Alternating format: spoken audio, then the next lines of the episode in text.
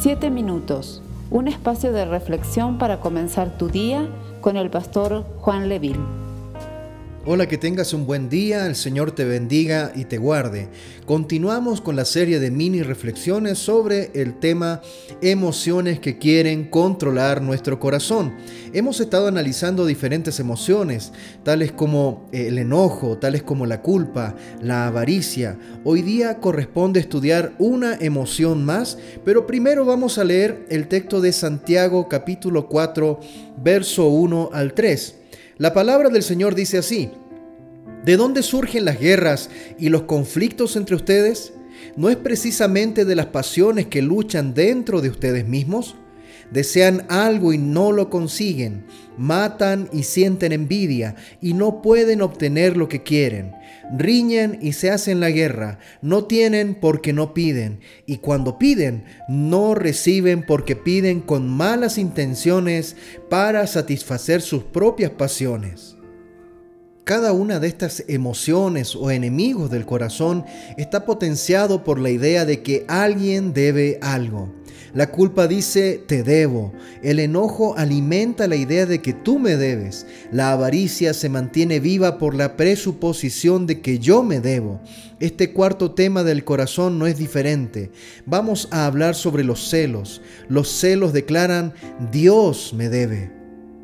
Estar celosos indica que no estamos satisfechos con lo que Dios nos ha dado.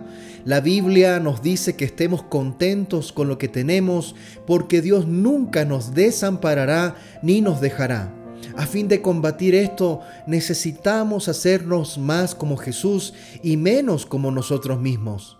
Podemos llegar a conocerlo a través del estudio de la palabra del Señor, a través de la oración y a través del compañerismo con hermanos en Cristo que sean maduros.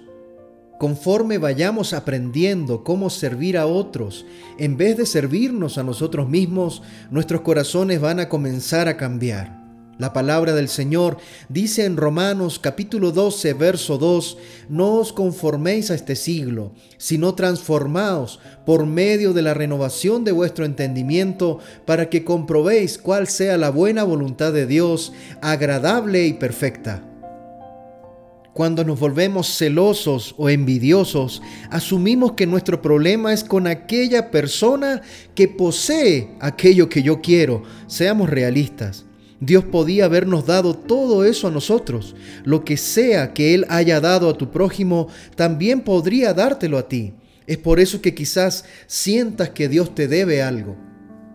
La palabra del Señor en Romanos capítulo 12, verso 2 nos anima a no ser igual al mundo, a no tener las mismas actitudes del mundo. Por eso el texto bíblico dice, no os conforméis a este siglo, debemos ser transformados por medio de la renovación de nuestro entendimiento. De esa manera tendremos una mayor claridad de lo que Dios quiere derramar sobre nuestras vidas, esa voluntad de Dios agradable, buena, perfecta para nosotros.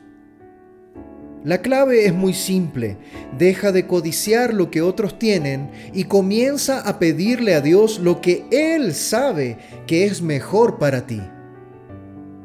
El texto que leímos al inicio del apóstol Santiago nos declara que nuestros conflictos externos son el resultado directo de un conflicto interno que ha salido a la superficie, que se ha dado a conocer.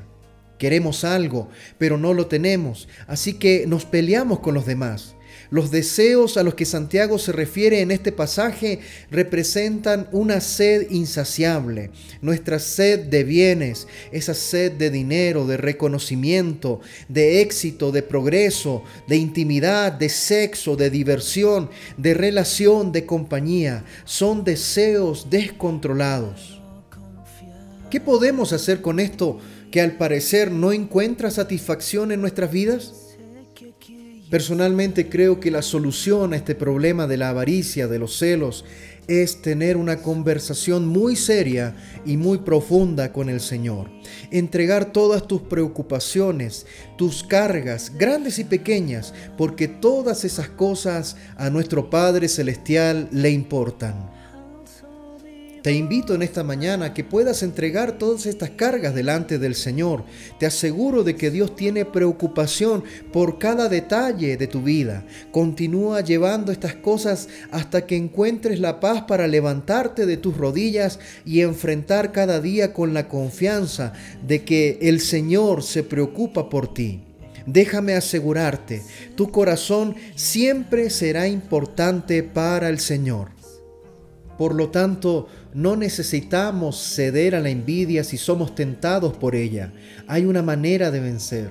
Cuando Jesús vivió en la tierra, venció sobre todo el pecado. Como resultado, ahora Él puede compadecerse de nuestras debilidades y socorrernos cuando somos tentados existe un trono de gracia al que podemos ir confiadamente para alcanzar misericordia y hallar gracia, para vencer cada vez que somos tentados por la envidia, por los celos. Podemos vencer como Jesucristo venció. Solamente delante de ese trono de gracia somos llamados a reconocer que sentimos envidia, que sentimos celos por otras personas. Es natural decirnos a nosotros mismos que no somos envidiosos, pero si el anhelo de nuestro corazón es ser libertados de este pecado, ser libertados de esta emoción, entonces necesitamos humillarnos a nosotros mismos y reconocer la verdad de nuestra condición. Que el Señor en esta mañana te dé la fortaleza para reconocer esta debilidad y te dé la fuerza para vencerla. Dios te bendiga y te guarde. Un abrazo. Esperamos ser de bendición para tu vida. Comparte este mensaje con familiares y amigos. Que Dios te bendiga.